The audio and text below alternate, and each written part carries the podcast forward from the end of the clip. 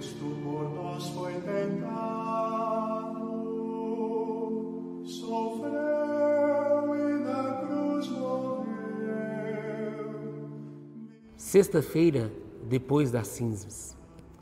Mais um dia na nossa caminhada quaresmal. E hoje nós vamos meditar o texto de Isaías, capítulo 58. Diz assim: O jejum que eu quero é repartir a comida com aqueles que passam fome, hospedar em sua casa os pobres sem abrigo, vestir aqueles que se encontram nu e não se fechar a sua própria gente. Se você fizer isso, a sua luz brilhará como a aurora, suas feridas vão sarar rapidamente, e a justiça que você praticar irá à sua frente, e a glória do Senhor virá acompanhando você.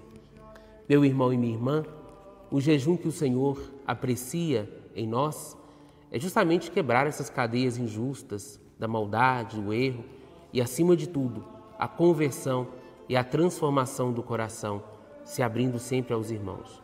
Por isso, como gesto concreto de hoje, eu convido você a alimentar alguém que esteja faminto, a cobrir alguém que esteja sem roupa, porque através das nossas boas obras os homens verão a glória do nosso Deus, o sempre terra.